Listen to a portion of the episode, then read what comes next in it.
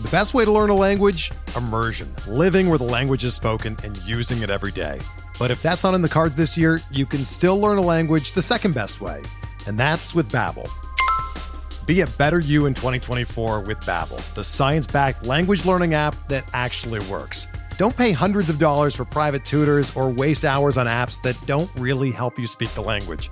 Babbel's quick 10-minute lessons are handcrafted by over 200 language experts and help you start speaking a new language in as little as 3 weeks. Babbel's designed by real people for real conversations, and their tips and tools are approachable, accessible, rooted in real-life situations and delivered with conversation-based teaching so you're ready to practice what you've learned in the real world. Here's a special limited time deal for our listeners. Right now, get up to 60% off your Babbel subscription at babbel.com slash bluewire. That's 60% off at babbel.com slash bluewire, spelled B-A-B-B-E-L dot com slash bluewire. Rules and restrictions apply.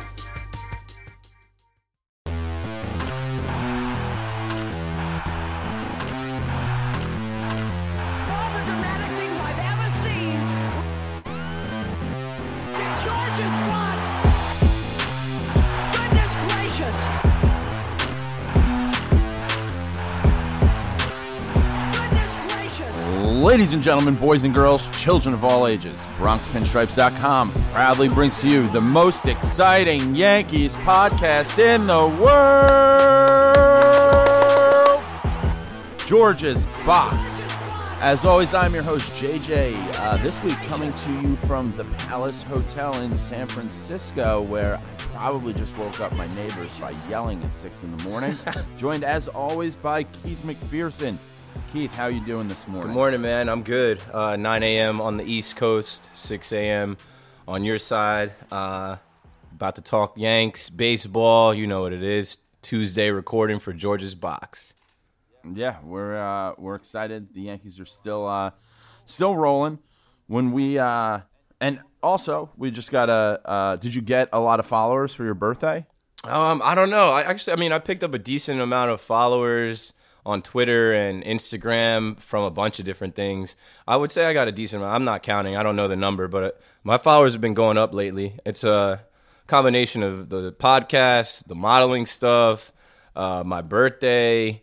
I don't know. I've just been um, on a little bit of a roll. So yeah, thanks to everyone that followed. I try to follow everyone back on Twitter, make a little like Yankees Twitter list and community. So just reach out to me if I haven't followed you back. But yeah, I'm all about that retweeting. I retweeted almost everyone that wished me a happy birthday. You did. you did. You're a basic bitch. Um, yeah, I'm definitely. You do that. I'm- and you repost the stories when like Yeah. when someone on Instagram wishes you a happy birthday. You reshare it, and it's like Michael Scott in The Office when he's like, "Oh, I just." Called to wish you a happy birthday. Oh, I thought we shared the same birthday. Yeah, I mean that's what social media is for. I'm just sharing the love. I see people put it on their story, and I try and send it back to say, "Hey, thanks, I saw it, and I'm putting it out there. I'm sending it along." So um, appreciate the birthday love and all the shout outs.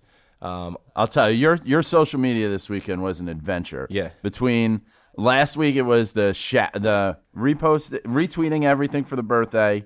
Um, I, you you got people to send you money for your birthday. yeah, that was great, man. That was- I, that was- I have a list. that was I real got- I- thought I made a couple hundred dollars on that. I, I basically told people that, "Hey, I'm going into A business for couple myself." hundred Um, dollars. Yeah, yeah, yeah. I I, fucking- if I look I at hate the if I look at the list, I made like I made over two hundred bucks. Just off of people $200 people sending me Venmos and Cash Apps and PayPal saying happy birthday, congratulations on going into business for yourself, congrats on the modeling thing. Here's like someone sent me 25 bucks and a couple other people sent 20, 15. Like I have a list and I won't forget. Are these mostly people you know? Man, I, the the greatest one. I met this photographer at Coachella, this guy Sam, and I just walked up to him because he had two cameras, and we were at this party where you couldn't have cell phones. It was called "You Had to Be There." Adidas threw threw this party, and I walked up to him. I said, "Hey, man, we can't have our phones, but I want to get a, a sick picture of me, my girlfriend, my sister." He was super cool. Took these pictures, followed me. We followed each other back. He sent me the pictures. Fast forward a couple weeks, he sends me twenty bucks and says, "You know, great meeting you." uh, good luck with your business. And I'm like, that's super solid, dude. I met you for three minutes at Coachella. So what what is your business? So I do digital marketing, social media, and I've done it for big brands, MLB, MTV, Roc Nation. But now I'm just looking to do it more on a smaller level, but then also on a bigger level, but like on my own. So like I can uh, shoot videos, edit videos. I do photography, but I also can do community building. Um, you know, just overall social media aspects that I've learned over the last four to five years. I've kind of just decided to take my experience and go more like freelance contract instead of being in one place, especially with the modeling now. Uh, I'm trying to go to different castings and different um, different roles and whatever else, and I don't have time to sit in an office nine to five, 10 to six like I used to, putting all my creativity and energy into one company or one brand. So did this two hundred dollars actually go to a business, or did you just go to dinner for your birthday, and that supports the business? I just it just goes into everything that I'm doing. I can't tell you exactly where it went. It went to my account, and we did a bunch of stuff. Um, we went to the game Saturday. Uh, this new Mexican How does the game opened. help your social media? Oh, it does. Aw, I mean, I created content there. Um, You're, sh- uh, you're the. I can't believe people are giving you money. people love me. shit. It's okay. People want to see me do well. And the thing is, I said I was like, you people that invested in in me and in my business, you're smart. I won't forget. I literally have a list on my wall of all these people's names, what they contributed, and I said I would, you know, return the favor. You've got a list of people on your wall that you can go back to for more money now. These people, I can't. Be- Yeah, we'll go back What to the a well. I'll waste say of money. Next year, next year when I turn 32, I'm gonna say hey, the business isn't going so great. We need another uh, investment for everyone that invested in 2019. Here's my Venmo. Here's my Cash App at Keith McPherson. That's a that's a great look. A 32 year old man begging for money on Instagram. It worked. Aspiring influencer. it worked, and I look at those people now as the first investors into Keith McPherson brand, and they're with me for life. Oh yikes! I'd get out on the ground floor. Um, almost as sad as that whole uh, exchange. the Diamondbacks swept the Yankees last week. Last time we talked, um, we talked about CC Sabathia going up for three three thousand strikeouts. He went out on Tuesday night and he got it, striking out John Ryan or Jr. whatever his name is now, Murphy, um, who he was the last catcher for Mariano Rivera, and then he was uh, CC Sabathia's 3,000 strikeout. A lot of people made a big deal of that. I don't think that's really that important, but um, it's good to see CC, you know, kind of hit that mark. Um, there are guys that you can look at, and if you've watched them play, you know, most of their career, which I think, you know, we've watched CC. CC's our generation of player. Like we we saw him come up in Cleveland. We watched him mature, um, you know, with the Yankees, and now as he's getting ready to ride off the sunset as part of your 2019 World Series champion New York Yankees. It's good to see him hit these marks. Um, you know, getting, you know, he's going to get to 250 wins. He'll hit the 3,000 strikeouts. That kind of takes a a lot of skepticism away from anyone who's like, oh, I don't know if he did. He doesn't have the numbers. He doesn't have 300 wins, which no one has anymore.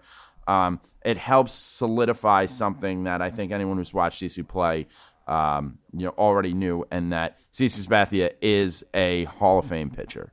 Right. And I mean, they're going to debate it, and he, he might not be a first ballot guy, but he's going to have the numbers and the stats. And after he gets a ring this year, it's going to be a no doubter. Um, CC is a Hall of Famer. He's going in, and he's going in wearing a Yankee jersey. He's not wearing a Brewers jersey. He's not wearing an Indians jersey. He's going in with the pinstripes. So that's our guy. We we saw him in 2009 win it. He came back this year so we could win it in 2019. It would be a great bookend for CC. 09 champs, 19 champs, ride off into the sunset. And uh, I mean, I loved I loved that JRM was the guy because they showed the clip of him kind of just being confused when Mariano Rivera came out, and he just was in that moment like, "Hey, no one told me this was happening right now," and he he ends up being that guy, and then he's the the guy that strikes out for CC3K. So he's got two Yankee moments that'll be played on Yes Network and ESPN and 30 for 30s for the next I don't know however many years. Fun fact: they wear hats, not jerseys, for the Hall of Fame. Watch baseball for me one time, Keith. Dude, you I'm know kidding. what I mean. I'm kidding. Yeah, they don't wear anything. They have a bust made right with the with the hat, and uh, it'll be a, a NY logo on his hat. It, no it will be. Um, imagine though he was just like, actually, you know what? That like four months for the Brewers really meant a lot to me. So like, I really want to be a Brewer. I mean, They used to he was to- he was very into brews at one point. He was definitely leading the brew crew. There was a, I think it was Wade Boggs when the, uh, it was either Wade Boggs or I think Jose Canseco also when the Rays were starting up. They both played for them early. And they had negotiated in their contracts like more money, but you go in the Hall of Fame, you wear a Rays cap, and uh, the league had to like step in on that. The whole debate over like how it's decided, you know, um, does the Hall of Fame decide? Do you get to decide as a player? Because a lot of players would then get like kind of kickbacks from the teams, or you know, they'd get a job, like a no-show job, Yeah. for a while. And then you've even got like Griffey, who's his hat's backwards. So you know, there's seeing Griffey go with the backwards hat has given like more flexibility. Some guys have gone in with just a blank cap, or uh, the I think maybe Maddux has like the uh, major league logo. So the the hat's always an, an interesting decision. But I agree, CC is going to go in as a Yankee because he spent a majority of his career here, uh, a lot of success here, and I think in the long run, if you have the option between the Indians, the Brewers, and the Yankees, what's going to pay off for you more? You know, in your second career, you're going as a Yankee. yeah, he's already signed with ESPN. He's going to be in New York on ESPN radio, on ESPN television. He's a Yankee. He's a New Yorker. Well, he's an Oakland guy, but he's his second home is New York. Yeah, definitely. Um, so he did go out. He he got three K. Um, you know, gave up two runs in five and a third innings, which I'll take from CC. You know, any start pretty much. But he went up against Zack, Gran- Zack Greinke, who just shoved. Uh, he went seven and two thirds innings, giving up a run. You're going to run into uh, games sometimes that you just can't win. Like you know, the, another pitcher just shows up, throws it down like Greinke did, and uh, you're going to lose that game. So it wasn't really a heartbreaker. However, the next day, a getaway day after a West Coast trip in a two game series where you had a day off before and you have a day off coming after. Tensions were high, and Greg Boone got himself ejected from a game because originally there was a close play at second base uh, that went against the Yankees uh, with review. Um, again, it was one of those. It was a, a double play ball. It was a neighborhood play. Uh, the Yankees say the guy's toe was just off the bag. It the umpires say it's close enough. He was out. Uh, it goes to replay. It doesn't go our way. Uh, close plays like that. Again, I, I had said last week with the Tyler Wade getting picked off, like you can't get too upset about that. However, later in the game, Tyler Wade comes back in the picture. There's a ball at his feet. He claims he got hit by the pitch. Starts saying to the umpire, I got hit. Let's Boone come out, argue for him. Mm-hmm. Boone, when you have a call go against you early in the game, when it's a Wednesday afternoon game in Arizona, you're getting on a plane. You've got a day off tomorrow. You've been on the West Coast for a week and a half. Yeah. Aaron Boone is getting thrown out of that game 100 out of 100 times.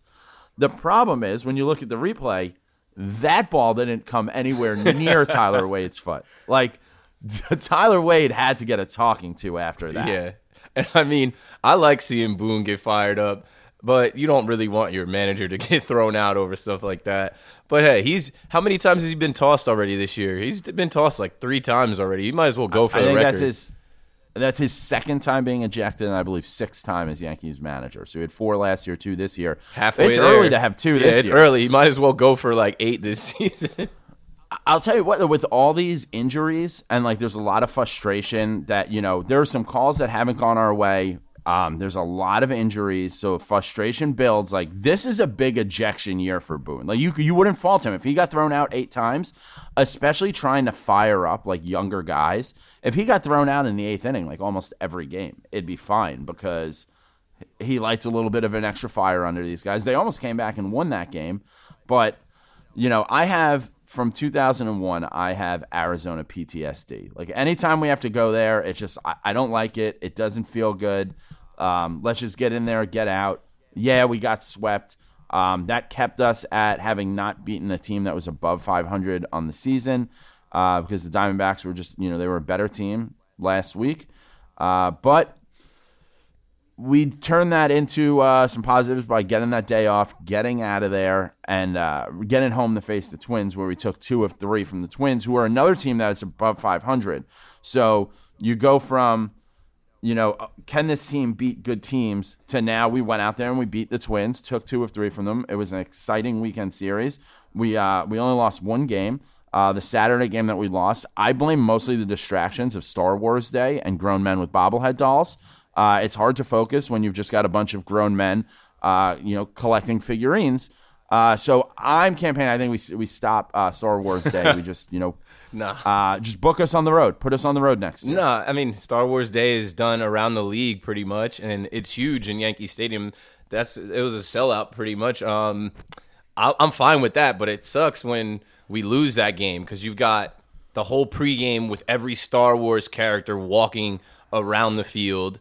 You got CC out there uh, going viral, dressed up as Yoda, the biggest Yoda we've ever seen, and madness uh, as everyone's trying to grab a bobblehead and make sure they have one at least to walk out with. I've seen people trying to pull fast ones and get two. You, you can't get that off. Um, How many did you end up with? I have I have two in my household. I have one that I unboxed that I put on the wall, and then the other one is in the box that my girlfriend got, and we're just gonna put that in storage somewhere. Which is the same thing And we did last year with Judge. So I have the Judge bobblehead on my wall, and then one in box in storage. Where, like, eh, by storage, do you mean just like in a closet? in No, your like house, we or have do like you a storage me- unit. I live in I live a in storage Jersey City. My apartment isn't that big. You got to have a storage unit when you live in the city. So we have a storage unit, and I just keep like you saw my wall. My wall, I could probably double this wall with other things that I have in storage or you know back at home. It's just like I plan on having a, a basement full of Yankee stuff, sports memorabilia, things from my travels. So. Um, I'm keeping those two in the box. I don't know. Maybe years from now I'll sell them or something, but I doubt it. I, yeah, I mean, I think bobbleheads are going to go the way of the Beanie Baby. Yeah, And, I don't uh, think no one- I don't think there's gonna be much. that bubble's um, gonna burst. Much profit for that. It- it's just literally something cool that, like I said, if you come to my basement in 20 years, it's like, wow, you have uh, every Jedi bobblehead the Yankees made. Like, yeah, I was that guy. you said that with some pride there. yeah, that's yeah, that's me. Yeah, I'm the bobblehead Um, guy. Better than being that. What's that So- guy? Zack uh, Zack Hample, the baseball guy, the guy that goes to every park Yeah. and tries to get every single baseball he can. Like he has a YouTube channel off that, and people actually show him respect. I'm like, this guy's stealing from kids. He's written one. Of, he wrote one of the best baseball books I've ever read. Uh, I never met him. I just think he's a nerd for chasing foul balls and showing I- up to batting practice to steal from kids. I haven't met him. I think it's weird. I mean, I think if you look at his internet search history, you're probably going to find some weird shit on there. um, and he's not like some like his dad was. His dad's like a famous author, so like he comes from money. That's why he Right, can so just, he's hooked up. You know, travel and do that. Yeah, but um, he wrote uh, a couple books. One book was called "Watching Baseball Smarter."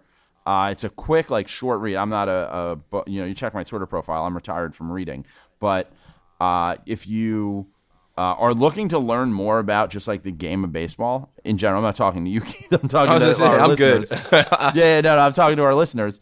Um, I, I think it's an interesting perspective on the game. It's a quick read. Uh, I read it back in college. Um, but so the Yankees take two of three in the last 18 Yankees Twin Series in New York since 2002. The Yankees are 15 2 and 1 with an overall 43 and 13 record. Uh, if we only played the Twins at home, uh, we would win 126 games a year. So that's a thing when you come into a series like this where it's like, oh, well, you know, the Twins are good. You know, they, they got off to a hot start. I don't give a fuck who the Twins have on their team any year. The Twins come to New York. There is no worry at all about that series. Yeah. Two out of three is like the minimum because the Twins just they see the Empire State Building and they just piss down their leg. Yeah, and Minnesota's not supposed to come to New York and dominate New York in any facet of anything, maybe basketball. But I think I said in the uh, Instagram story or something I was recording, I'm like, these are the Twins. We're supposed to sweep them. They're supposed to lose to us. They're used to it. And that game Saturday, we were just, I don't know, we were struggling. Gary hit one, but other than that, uh, we just we just didn't have it. And I think it was a distraction of Star Wars Day. It's like everything is Star Wars, bum, bum, bum, bum, or however the song goes, and all of that, like pageantry for that. And then it's like, okay, now play baseball. Wait, are you not a big Star Wars fan? I used to be. Um, It's bum bum bum bum bum Okay. bum bum bum bum. yeah, there it is. But Okay. I, I, I kind of grew out of actually like the the Star Wars franchise since Disney's taken it over. But I was more into like Episode One, Phantom Menace, Episode Two. I don't know, Revenge of no Episode Three, Revenge of the Sith. I was into it around that time, and I've obviously seen the original. Uh, ones that started from like '78 on. Um, I think I have the DVDs in storage somewhere, but I'm not a I'm not a Star Wars nerd, but I know it. I know Michael K says he's never seen a minute of Star Wars, and I'm like, how? You're old. You you were like alive when it was first in theaters. I haven't seen the Star Wars. I haven't seen any of You them. haven't seen any of the Star Wars, not one movie. No. Why? Nope. Just because? Uh, I'm just not really like that that into it. Like alien stuff doesn't do it for me. Like I haven't seen any of like the Avengers, like the the Marvel um, completely different. universe. completely different. No, no. So there's just like they end up like they're fighting like aliens. For some reason, just like alien stuff doesn't do it for me. I mean, it's not all aliens. Space. Like the Jedi's are human. They well, they look. They're not humans, but they look like humans, and they have lightsabers and pods and ships. It's not all aliens. Yeah, like it just in general, like I was never really like a big sci-fi guy. So, yeah, so you- um, you- so I just never got into it. Right. So I don't like hate Star Wars. I'm not one of those people like, um, like oh Star Wars is terrible, and they're like no, I'm sure they're great movies. Like the Avengers movies, I haven't seen those. I'm sure they're great. are. I feel like I've really missed out by not doing. But now it's like I'd have to watch 21 movies to catch up, and so we're talking That's a lot of time. 60 70 hours of yeah, it's just like it's so tough to to do that like my wife went and saw avengers by herself because she's seen all the movies But you like Game of Thrones? You watch Game of Thrones? because i just binged that so it took me I like mean, there's no six aliens in Game of Thrones, but there kind of is. Like, what are the White So- Walkers and? i didn't i didn't start watching game of thrones until it was right before this season Uh, so i just Oh, okay. binge So, yeah, watched yeah. it I tried to do It that last po- year too, and I got stuck at like season four or five.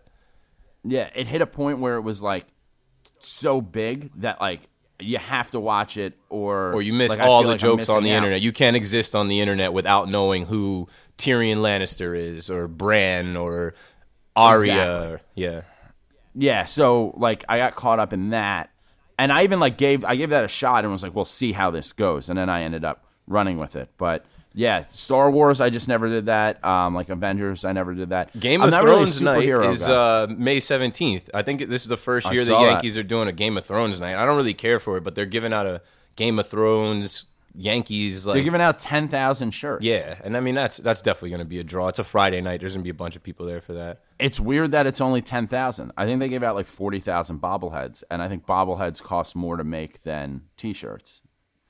Yeah. So it's like it's weird. I would think they'd give out forty thousand T-shirts.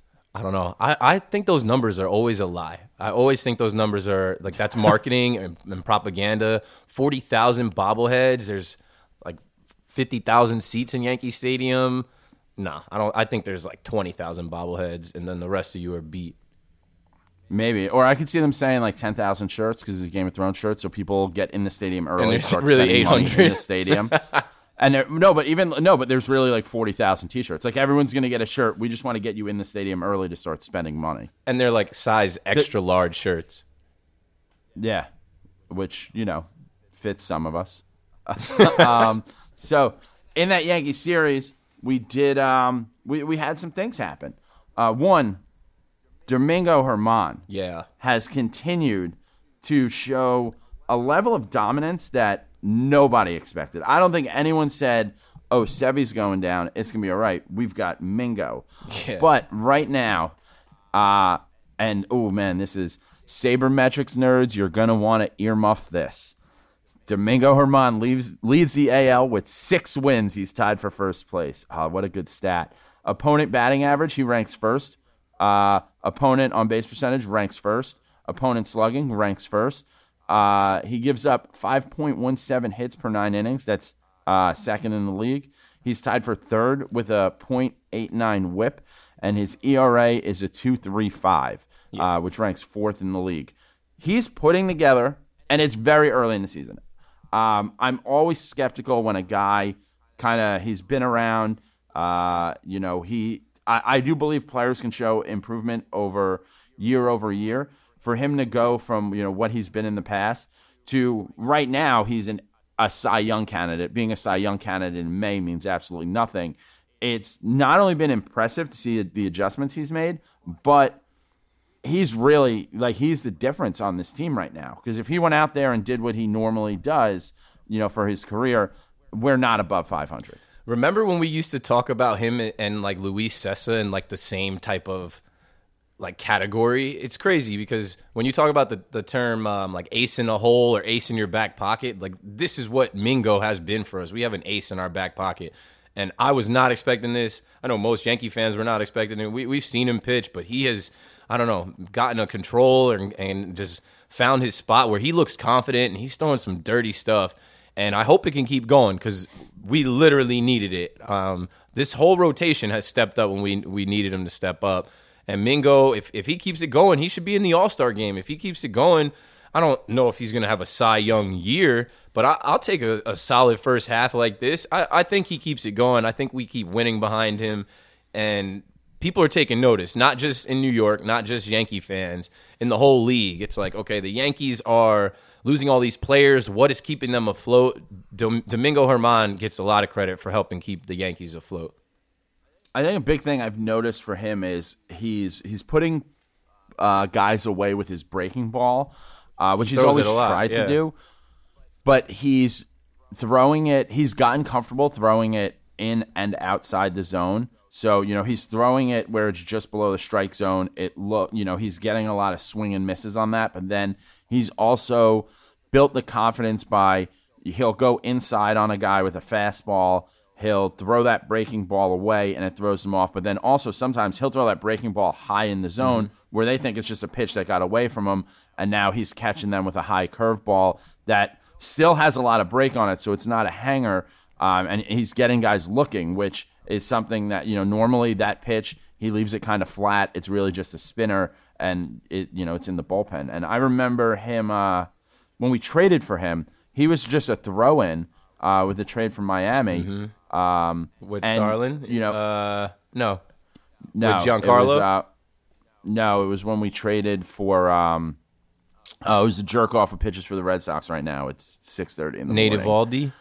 Yes. Yeah. Yeah. He was in the Eovaldi deal, and it was Eovaldi had the hardest average fastball in the league at you know at that time. And it was said like, oh yeah, and they got this guy Domingo Germán. He's young. He was in like single A, maybe double A, and he throws really hard too.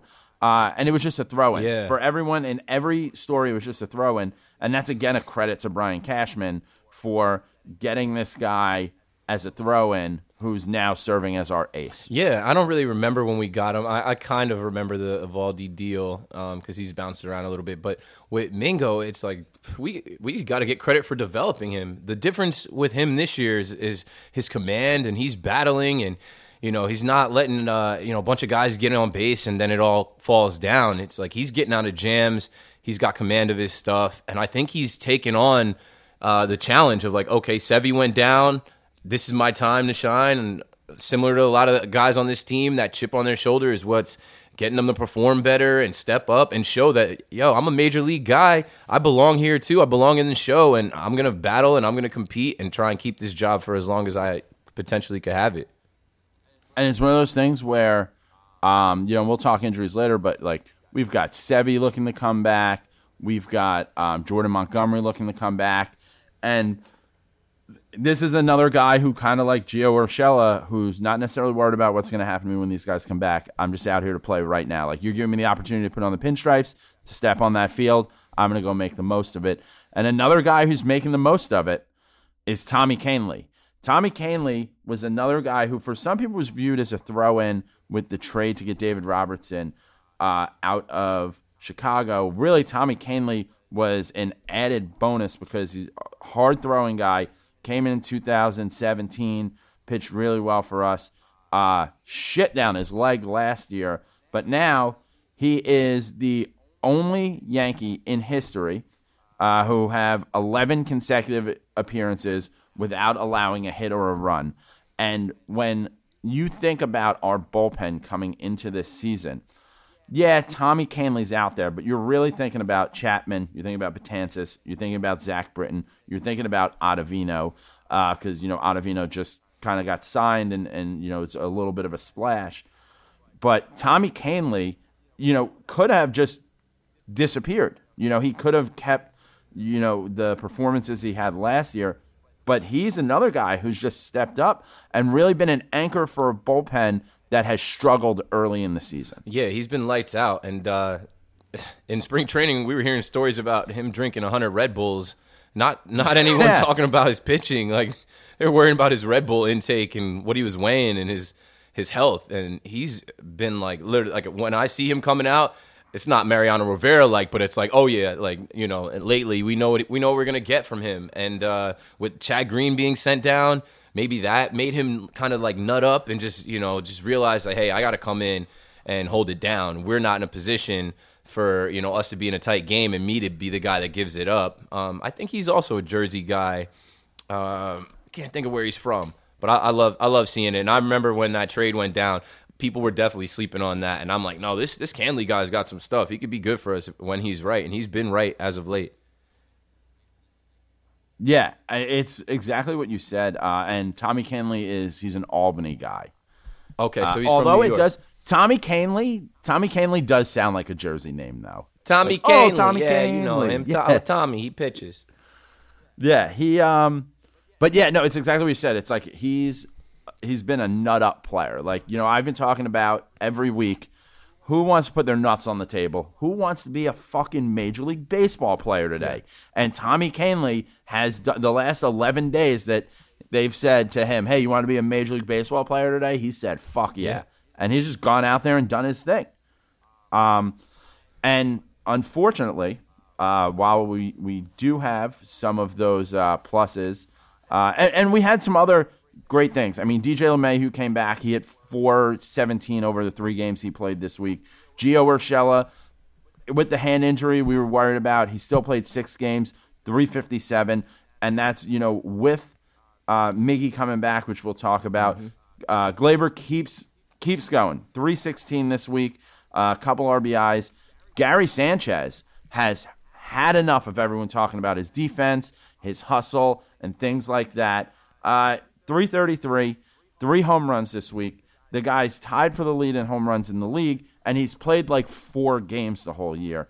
Um, and then, really, I think for me, like the most shocking is Cameron Maybin is batting over 300, um, robbing home runs, uh, you know, and you know, really just contributing to this team like all around. He gets a walk. You know, he had four walks this week, Yeah. and that's a guy. You know, he he hasn't traditionally been a great hitter. He hasn't been terrible, but he hasn't been great. And if you can get on base with those walks, fuck it, I'll take it. Cameron Maybin may be, you know, resurrecting his career with this opportunity with the Yankees because he's doing it at the plate.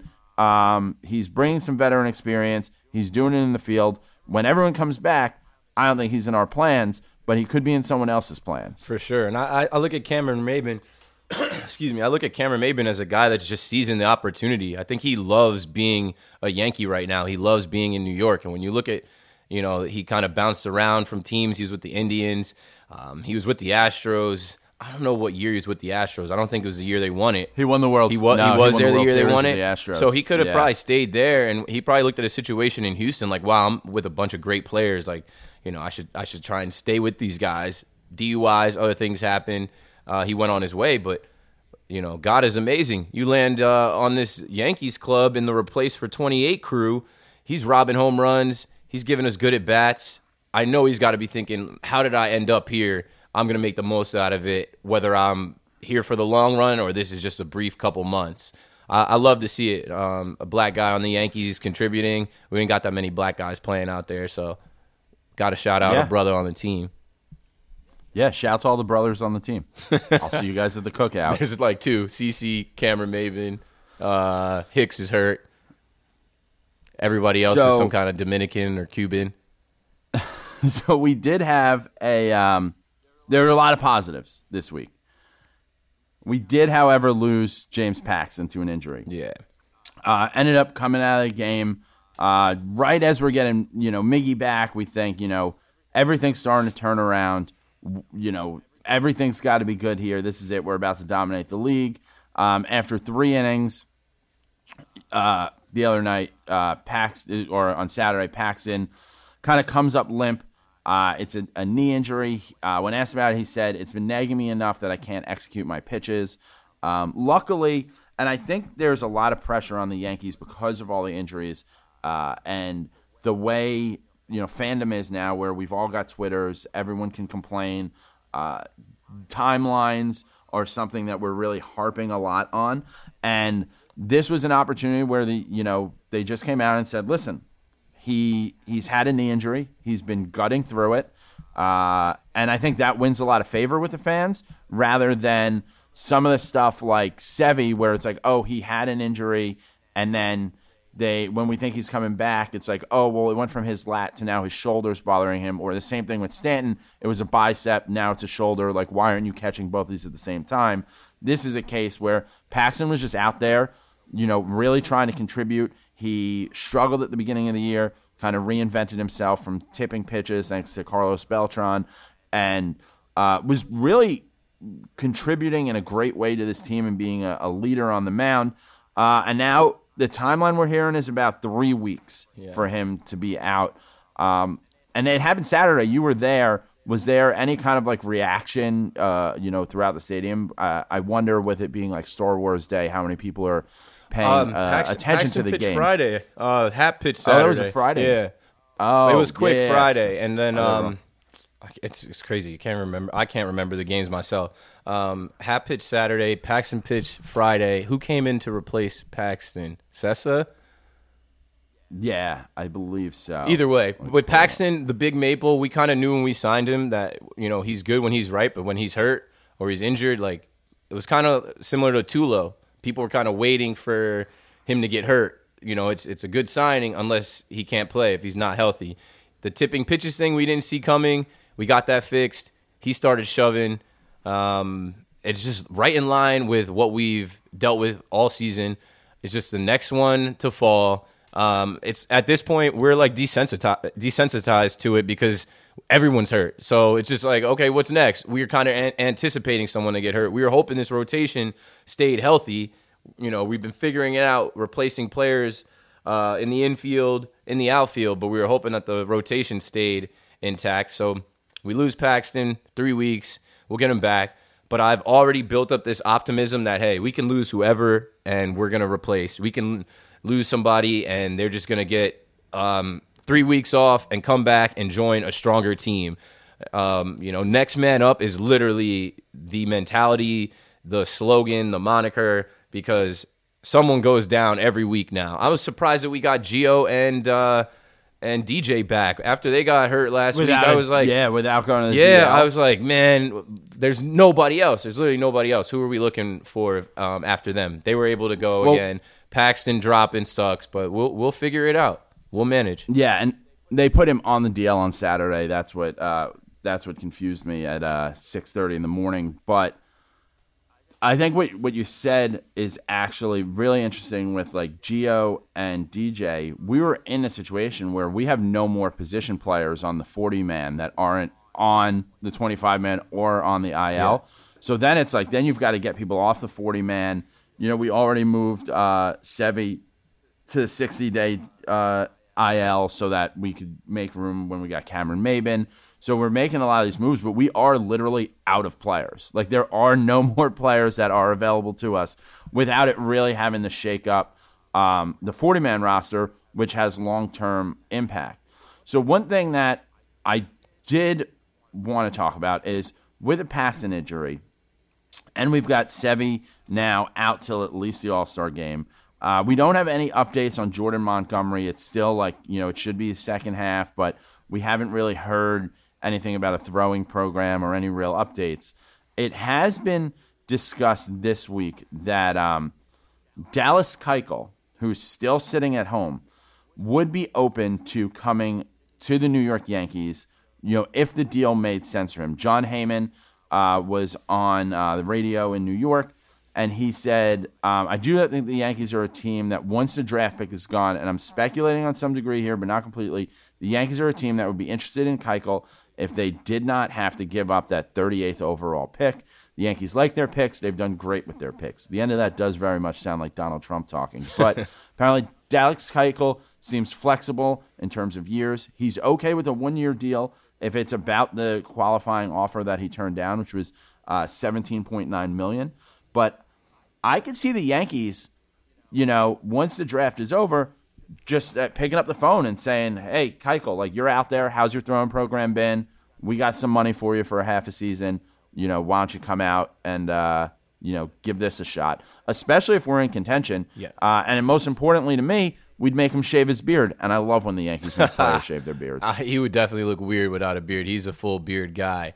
Um, the thing about Keuchel to me is that we've been talking about this for a couple months now. We were looking at him when we were looking at Gio, and we opted to go with Gio and not him. And Gio is already gone with the wind. He's back in Milwaukee. With um, with with Dallas Keuchel, man, we'd be. ta- where's he going to sign? Is he going to most likely sign this year back with the Astros? Let's take him away from the Astros. That I everything. well, that's the other thing. Yeah, it's like defense, playing defense by signing Exactly. I see no reason not to. Um, I understand the picks. I understand the timing of everything. But if he's there and we need another starter, and this is a guy who's pitched well in Yankee Stadium, has postseason experience, it's a no-brainer. It's a simple move to make. We can afford it. Yeah, I mean, I think as soon as the draft is done, which is in uh, in June, um, Dallas Keuchel, Craig Kimbrel, those guys are going to start to really get phone calls because like you've made it this far, why give up a draft pick if you're kind of treading water without him? And I think this is an opportunity where it didn't work with Manny Machado, and there's been some free agents that you know it, it hasn't worked with recently. Of just the like, well, you get to be a Yankee, but this is a chance where we can go in and you know by the time this happens, we could be in first place. We could still be right behind in second place, but we'll have by that point we'll have Stanton back, we'll have Judge back. So you're really seeing the Voltron come together, and part of that pitch is, hey, do you just want to be the extra piece here and maybe go win another World Series and still make a lot of money while doing it? Because we're not asking you to take a league minimum deal. We're already past the threshold for the luxury tax. Like now that we've reset it, so let's throw a little money out there and and you know go out there and fucking win. When we talk about chips on guys' shoulders, Dallas Keuchel has to have a chip on his shoulder that the Astros are playing without him. They opted to not re-sign him, not give him a new deal, so we can kind of pitch it to him like, "Hey, you know we're going to see the Astros at some point. Come and be come and be a part of this championship run. Take that chip, take that chip on your shoulder, and and beat the Astros with us." I like the sound of it. I like it. I, I'm optimistic about Paxton coming back in three weeks uh, because if it's just like, you know, his knees just bother him, the MRI is fine. I think they give him a cortisone shot. You give him some rest. Hopefully, he's good to uh, come back without any rehab. But we also recently got back uh, two big pieces. We got back Miguel Andujar. Uh, he came back this weekend. He struggled. Uh, I think there's still a little bit of rust that you have to work off, even though he did play some extended spring training games. He played some single A games. Uh, defensively, uh, we he got so much credit all spring training for how much better he was Yeah. defensively. We were calling like Gold Glove Miggy out there. Um, That hype and- video and they put together of him just fielding, fielding ground balls and throwing them to first. It's like I don't know, try, trying to make all the fans uh, see that he's working on it and feel like he's improved. And it's tough for him right now with Gio, man. It's tough and to come in and have two errors right away Yeah. really just throw one into right field it's uh it's tough. I, I will say though with Gio if we can find a way to keep him around and it's going to be tough as more guys come back and so we have that as an option. We have you know some of that defense if we can give Miggy some uh, DH days. I'm fine with it. But like I st- I want Miguel Andujar's bat in the lineup over I mean Gio Urshela has been great but I want Miguel Andujar, you know, every time over him in that lineup. Absolutely, and I mean he he's still working his way back, but we saw him go on a tear last year. I believe that when it gets a little bit warmer and he's been back for enough games, he's gonna go on a tear where he's hitting doubles every day, and we need that. We can't we can't miss that. So I'm cool with him DHing. Um, hopefully, Gio stays hot with his bat. There's already a you can make a 60 second highlight reel of this guy at third. He's catching foul balls. He's barehanding the ball, throwing it to first. Like he's sick. Defensively, it's just a perfect storm. As many people hate on Andujar's defense, here comes Gio Urshela looking like Manny Machado at third, looking at looking like Arenado at third with the highlights. And we, it's tough. You can't take that guy defensively off third base. I, I don't think it's uh, it's tough because Miggy is a rookie of the year runner up. But when you see a guy like Gio working hard, playing third like he is, people are already on Twitter bashing uh, any decision to move him off a third for Miguel Andujar in the near future. And I feel like we will we will see Miggy play third one game, and as soon as the lineup comes out, everyone's going to say, "Oh, where's Gio?" Well, it's tough too because you know we're recording this on Tuesday. On Monday night, we beat the Mariners seven three, and Gio has an RBI. He's got two hits. You know, the guy he's still he's going out there and playing. You give him the opportunity because you know it's also tough. You you see a guy come back and take the spot that you've you know been earning, and uh, it's very easy to get discouraged. But once he gets a chance again, he's out there and you know and he's performing. What I will say, this is the Yankees. Miggy has given us one year. It wasn't a World Series year. He's still a young guy too.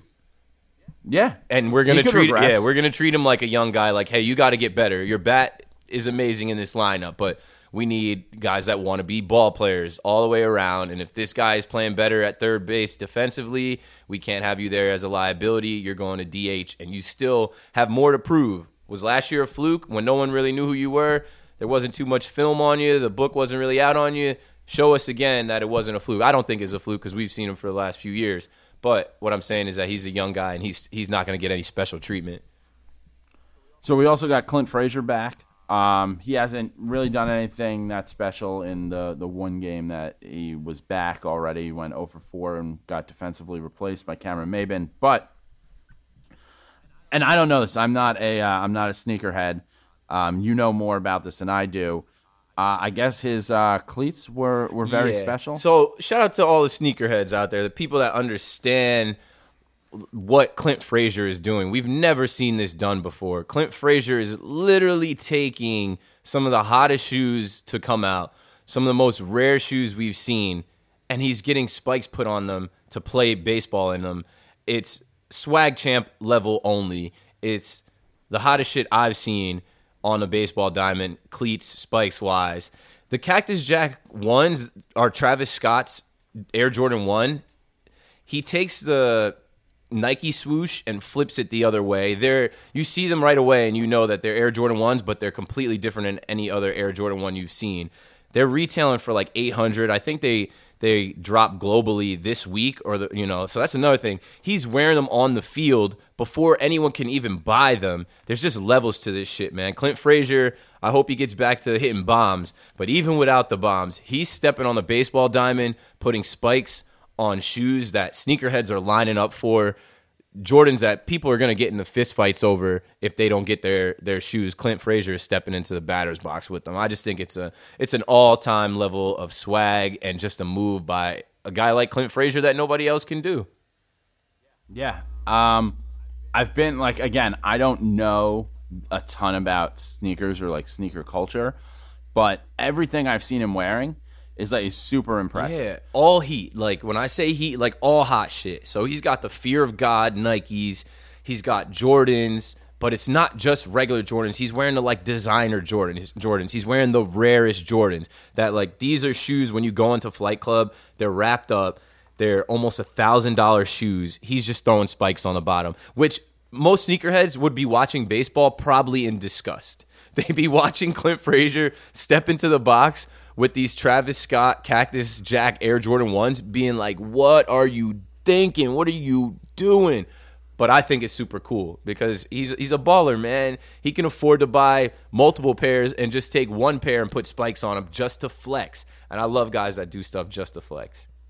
Plus, you got to remember, I think he's signed with Nike, so like he's not paying for Right, these. that too. He might You not. know, he might not be coming out of pocket for him. He's just getting them mailed to his crib, and he's like sending them to the guy that puts spikes on him. Yeah, I mean he's a early twenties millionaire. Has been a millionaire since he's eighteen.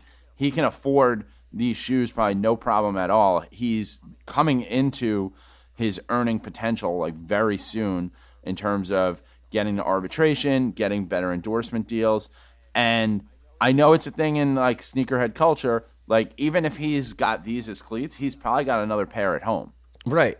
you know, still in the box. He's he's So definitely got multiple. Pairs. It is and a even big if flex. he does it, it's just a, it's just a huge flex to say these shoes aren't released yet. They come out in a week or whatever. I'm gonna step on the diamond with them, put spikes on them, run through the grass and dirt with them, and chuck them into my locker. And people are online trying to figure out where to get them, where they release, how to get them, and people have been talking about these Travis Scott Air Jordan ones for months. I want I want to get him out there in some Benny the Jet Rodriguez PF flyers. He might do Like, it. let's, like- he, like, he, wear he out- literally might be down for whatever.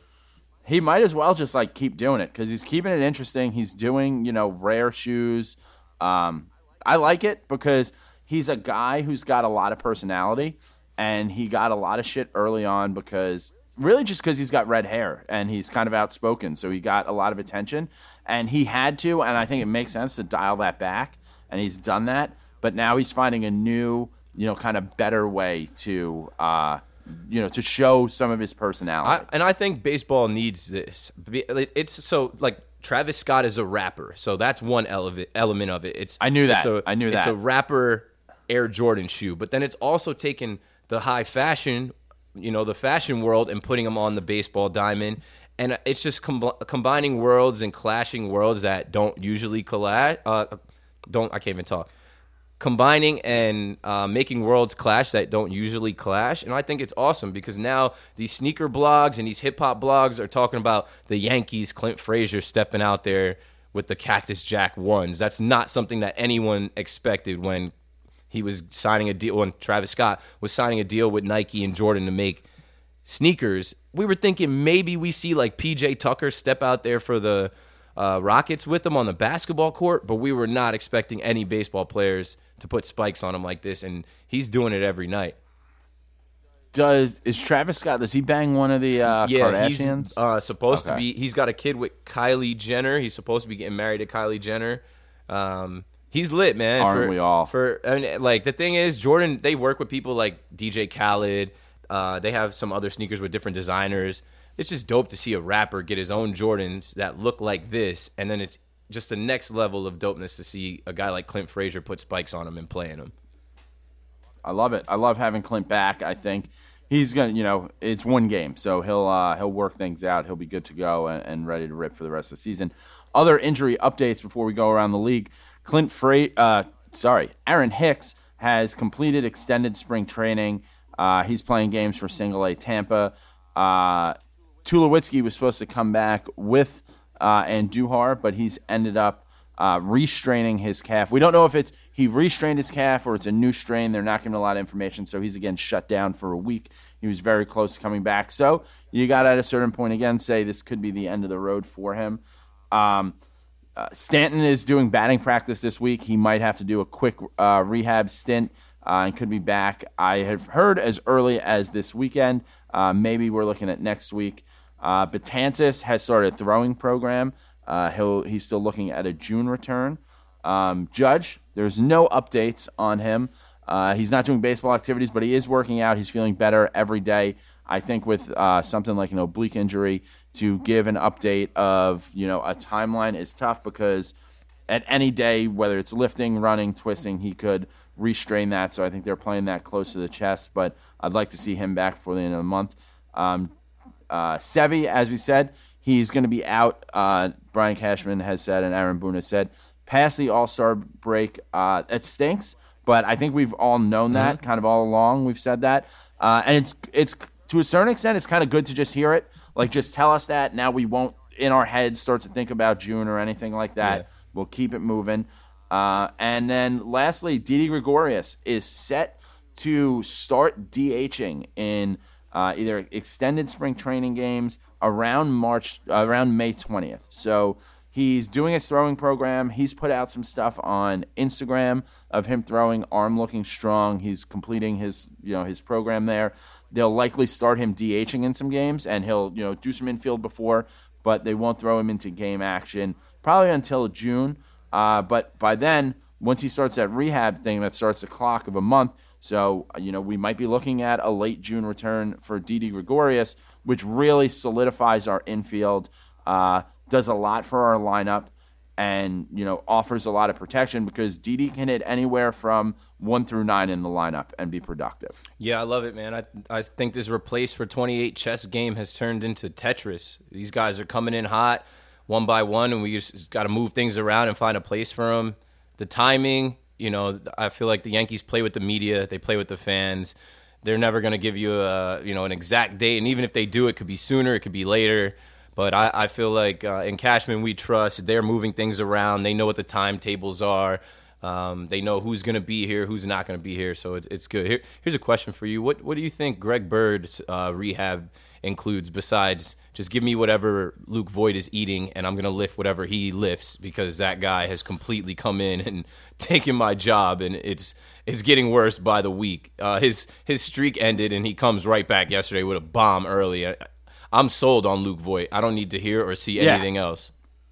And then all we're hearing from Greg Bird is uh, he's you know he's even saying like what's the point of a timetable? So it kind of seems like he's given up a little bit. Uh, He's been sitting in the dugout. now- We've seen him the last couple games. I think in the dugout, he seems he Yeah. seems fine. He's got a little bit of a smile, smirk on He's his still face. getting paid. I mean, hey, you're getting 1.2 million dollars. You still you can't be too pissed off. And we're winning. And really, all he's doing is he's progressed to walking on a treadmill. So like, he's not running. He's not close to running or baseball activities. I mean, it's Luke Voigt's spot, uh, and you know, Greg Bird's getting paid, so he's still got to show up to work. But uh, you know, I, I think unless and I really hope it doesn't happen unless there's like an injury to Voigt and Bird happens to be healthy at the same time. I think we've seen the end of Greg Bird. I'm fine with that. So let's kind of let's whip it around the league. Uh, luckily, I mean we've had so much Yankees to talk about this week, but uh, the 2018 uh, World Series champion Boston Red Sox are uh, later this week going to the White House to uh, meet with Donald Trump, as you know champions are. Uh, invited to do unless you're the Warriors and you say you're not going to go, then you're not invited. Once you say you're not going to go, because we've got to have this pissing match about uh, things out of the White House. But Alex Cora has said that he will not be attending uh, because of the way we have handled the hurricanes in Puerto Rico. Uh, Cora has said, Puerto Rico is very important to me. Unfortunately, we're still struggling, still fighting. Some people still lack basic necessities, others remain without electricity. Many homes and schools are in pretty bad shape almost a year and a half after Hurricane Maria struck. Even though uh, the United States government has helped, there's still a long road ahead, and that is our reality.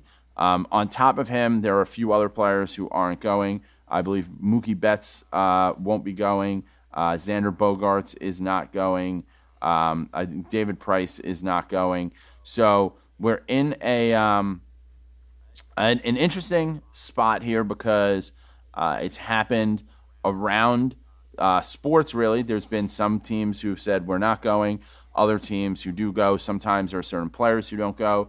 But uh, now it's really you know it, it's you know front and center in baseball uh, with um, Alex Cora being a prominent Puerto Rican uh, player in the history of the game and manager uh, now of the World Series champions.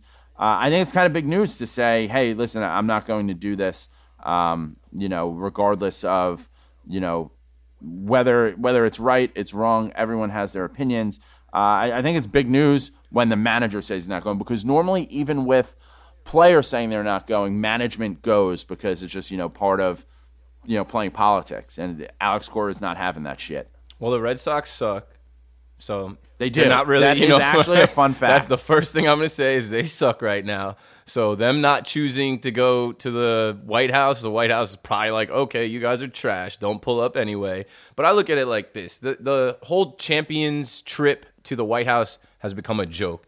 The Baylor women's basketball team was just there, and they pulled the whole McDonald's, Wendy's fast food trick again which was it was cool when it went viral for Clemson, but I, I would look at it as an insult. I don't think they're would they would be serving the Red Sox fast food, but they kind of are doing it for the NCAA champions, where it's like they they made a mockery of this trip to the White House. At one point in time, it was a badge of honor. At one point in time, it was looked at as some of these players' only opportunity to go inside of the White House. Now these players don't care. Uh, guys like David Price are even adding fuel to the fire. I saw that um, Steve Buckley, Buck in Boston on Twitter, tweeted that uh, he said Alex Cora has confirmed newspaper report that he will not make the trip to meet the president. So basically, it's the White Sox who will be going. Red Sox joke, White Sox joke. And then David Price said, I feel like more than 38,000 people should see this tweet. And he just quote tweeted it and just added more to it yesterday. And I'm fine with it. I'm a Yankee fan. If the Yankees win or when the Yankees uh, win the World Series uh, this season and Luke Voigt is the only guy that's super pumped about going to the White House, that's fine. It doesn't matter anymore. It's they've made a joke out of it. It's not really that big of a thing. I think the um yeah, like Donald Trump has definitely run with the like, well, during the government shutdown, I did McDonald's, so I'm going to do that for all the college teams thing. Uh, which, yeah, I mean, I don't know. Like when they first did it, I was like, oh, that, you know what? That's like kind of cool. That's funny. Like, you know, I ate a Big Mac. At, yeah, I ate a Big Mac. Yeah, I ate a Big Mac at the White House. But yeah, I think it's, you know, and, and it's not necessarily even because it's like a women's basketball team. I just think like beyond the football players, once the government shutdown's over, give these kids like a nice meal. Right. Like they're already like they get kind of fucked on their food stipends. It's like give them a nice meal. And they're athletes. They're they're training and they're eating right for the most part.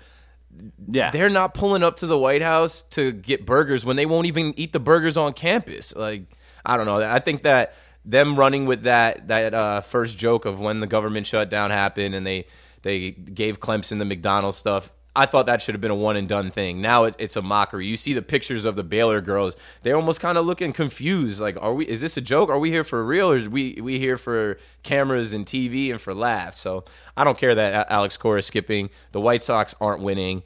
Um, if only the White Sox are attending the uh, White House trip, which is coming up, I don't know. Like I'll probably miss it, and, and it won't change anything for me. Yeah, I, I do agree also that it's not. It used to be like a huge honor, Yeah. but now it's almost like, and I don't think it's just because of Donald Trump. I think in general, with the way like media and social media, like you're just kind of a prop for the president to be like, look how American I am. Whether it was Obama, whether it's Trump, whether whoever is next, um, it's just like, oh look, like I'm so American, I'm with the champions. Yeah. you know. So yeah, you do kind of become a prop. Um, on Monday, we had a delay in Cincinnati, uh, Great American Ballpark, due to a swarm of bees that caused an 18-minute delay between the uh, the Giants and the Reds. Uh, Joey Votto came out in like a beekeeper outfit. That guy is hilarious.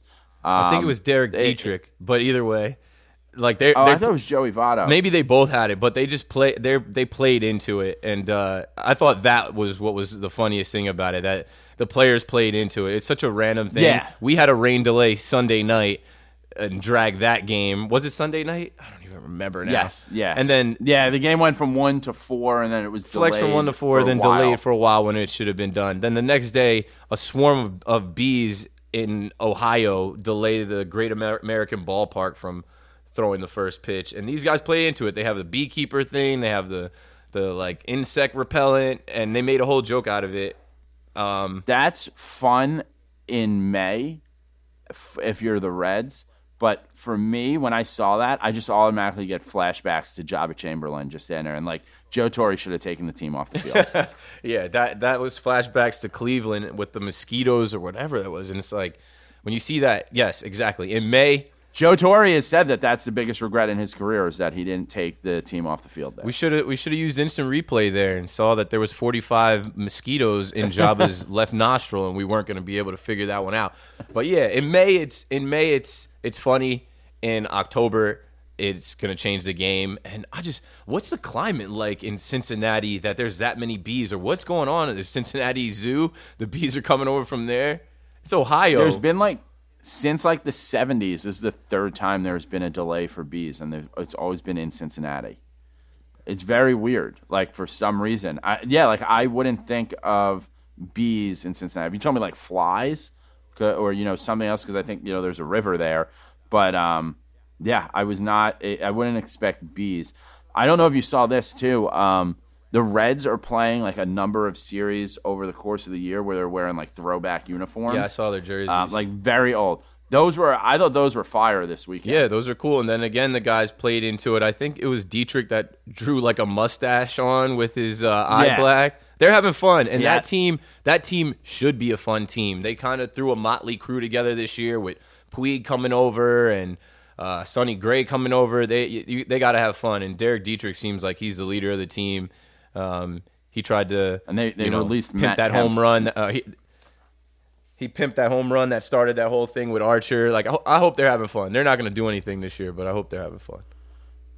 Oh yeah, they're they're in the basement in NL Central, but and they also got rid of Matt Kemp and his huge Yeah, that contract again. It's been traded too. four times. Jesus. Matt Kemp's chilling, Jesus. man. He's he's the man in LA. He should just go back to LA and and be done with it.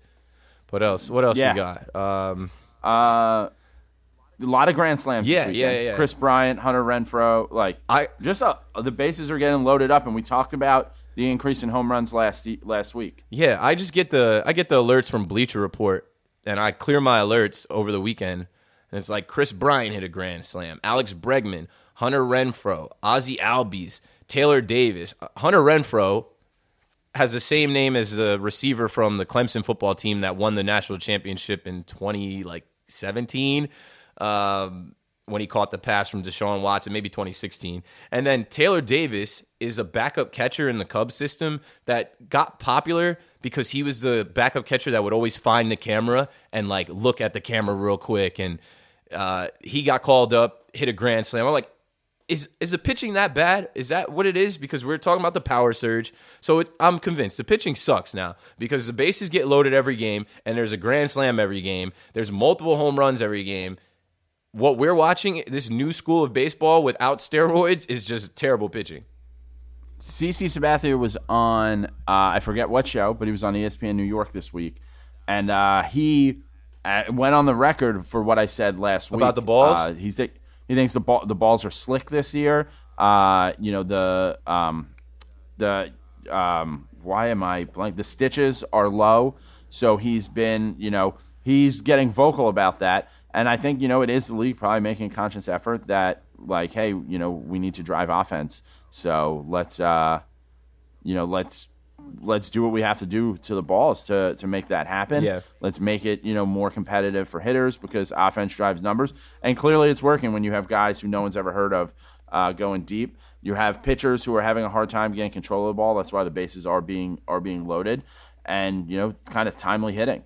I mean, I, I guess it's it's it's driving ratings, and people like to see it. Chicks dig the long ball. Everyone wants a souvenir, but I just think it's absurd. Like I said, when I'm looking at my Bleacher Report notifications, I'm like, damn, how many grand slams were hit? This is irregular. Is this a thing? I don't know if anyone's writing an article about it, but I don't think I've, I've seen that many grand slams in a matter of like three days over the weekend. Yeah, no, it's uh, the long ball's back. I like it because I enjoyed the home run chase of '98. Um, and then last, we're gonna close things out with uh, what Keith is calling this week's story. That's not a story, as you know, baseball. It's a long season. Sometimes you got to find stuff to talk about. And uh, Bryce Harper had uh, had a, a young lady attempt to slide in his DMs, and uh, she missed. She missed far and outside. It was such a blatant miss though that I don't understand. I don't understand why it made headlines, and I also don't understand why Bryce Harper's wife felt the need to, I don't know, add more attention to it. The girl that sent this uh, picture to Bryce Harper looks like a young black woman. And the post reads, "If you're going to try, no, no, uh, hey handsome, I'm Jordan. I'm just trying to be your stress reliever." And then Harper's wife put it on her story and said, "If you're going to try and go after a married man, the least you could do is be smart enough to message his Instagram account and not his wife's." It's such a blatant miss. This is Bryce Harper we're talking about, right? Three hundred thirty million dollar man. He, whoever's sending this, it could be a bot, it could be a catfish. K Harper No, so uh, apparently it's real. W- one thing that I it was sent at like two a.m. But one thing that it makes sense, but there's been a lot of like media that's covered this. No one has said what this girl Jordan's Instagram is, but some places have posted pictures from her thing. Apparently, like she has a boyfriend too. I have a little bit of a theory that this was she did this hoping that Harper's wife would do this and it would just drive like traffic to Right. I, Instagram. I don't believe anything I see on the internet anymore. Nothing is as it seems. There's always some type of angle or a catfish or a bot or a troll just to get the attention. And it got the attention that whoever this girl is, like now everyone has seen this girl, but like this is a young black girl. She's not checking for Bryce Harper, even if, if she's from Philly.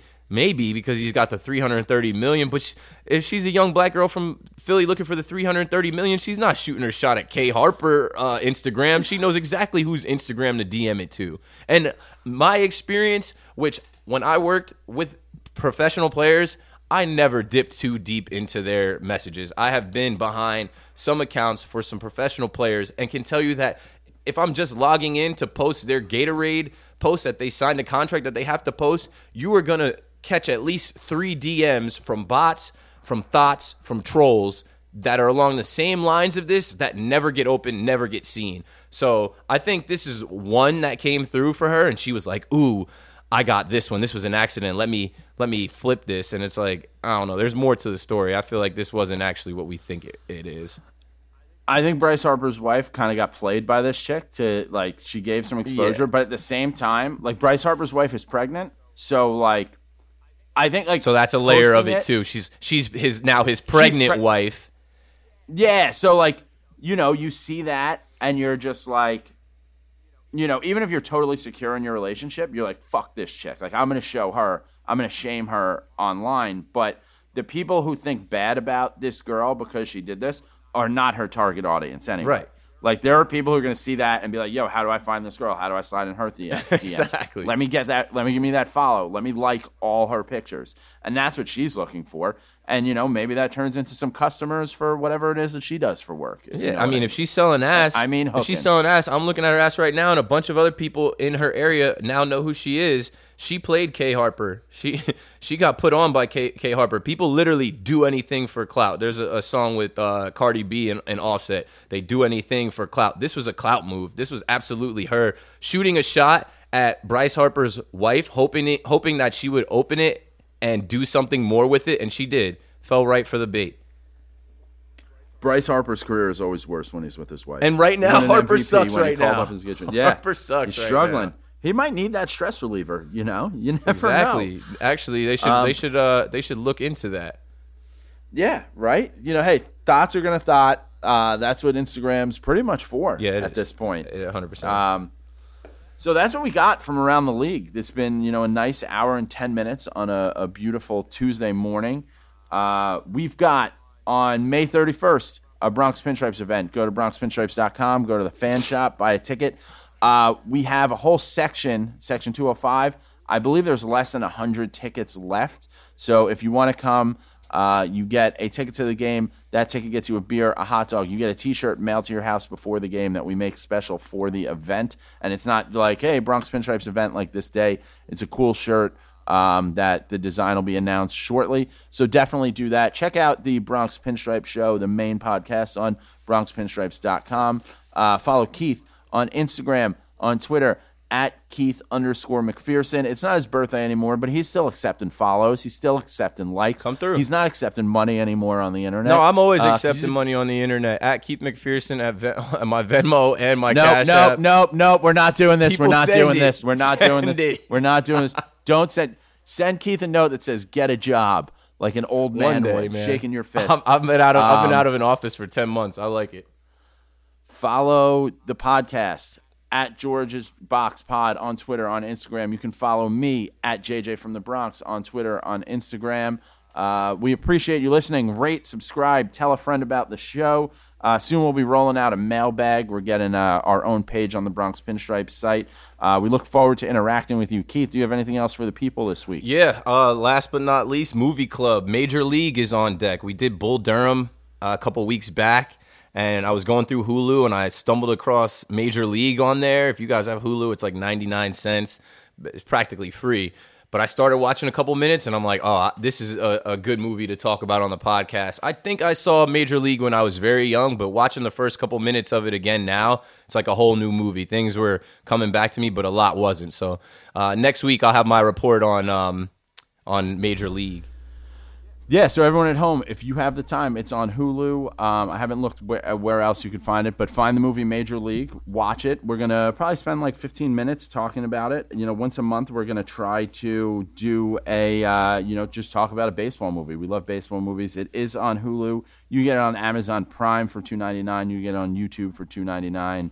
Uh, so there are a lot of options out there to uh, watch it. You could probably just type in full movie stream after Major League and you'll be able to see it. But we will be, uh, uh, both myself and Keith will be watching it this week and we'll talk a little bit about it next week. Anything else, Keith? Let's take this series from the Mariners. That's all I got. Yeah. F- fuck the Mariners. Let's get these wins. I'm feeling good about this team. We're getting players coming back. Um, you know, it's an exciting time to be a Yankee fan because we've shown the depth of this organization.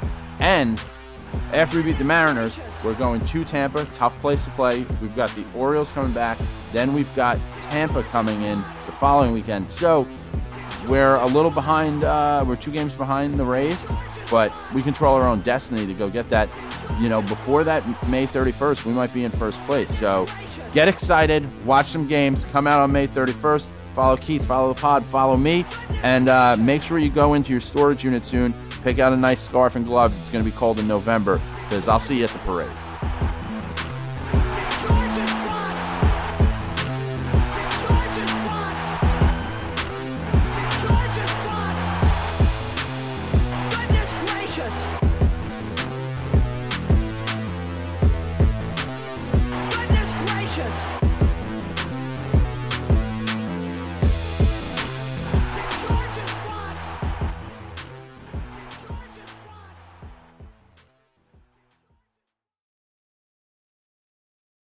Everyone is talking about magnesium. It's all you hear about. But why? What do we know about magnesium? Well, magnesium is the number one mineral that 75% of Americans are deficient in. If you are a woman over 35, magnesium will help you rediscover balance, energy, and vitality. Magnesium supports more than 300 enzymatic reactions in your body, including those involved in hormonal balance. From functional medicine doctors to mental well being and female hormone experts, we all know that magnesium is the one mineral to improve all aspects of well being and health. But which one? Magnesium Breakthrough from Bioptimizers, the trusted choice recommended by leading experts with seven best absorbed forms of magnesium to ensure your body receives the support it needs for overall well being. Go to bioptimizers.com slash balance today and use code BALANCE10 for 10% off. Support your journey to wellness at B-I-O-P-T-I-M-I-Z-E-R-S dot com forward slash balance. Magnesium Breakthrough from Bioptimizers, your foundation to optimal health and vitality.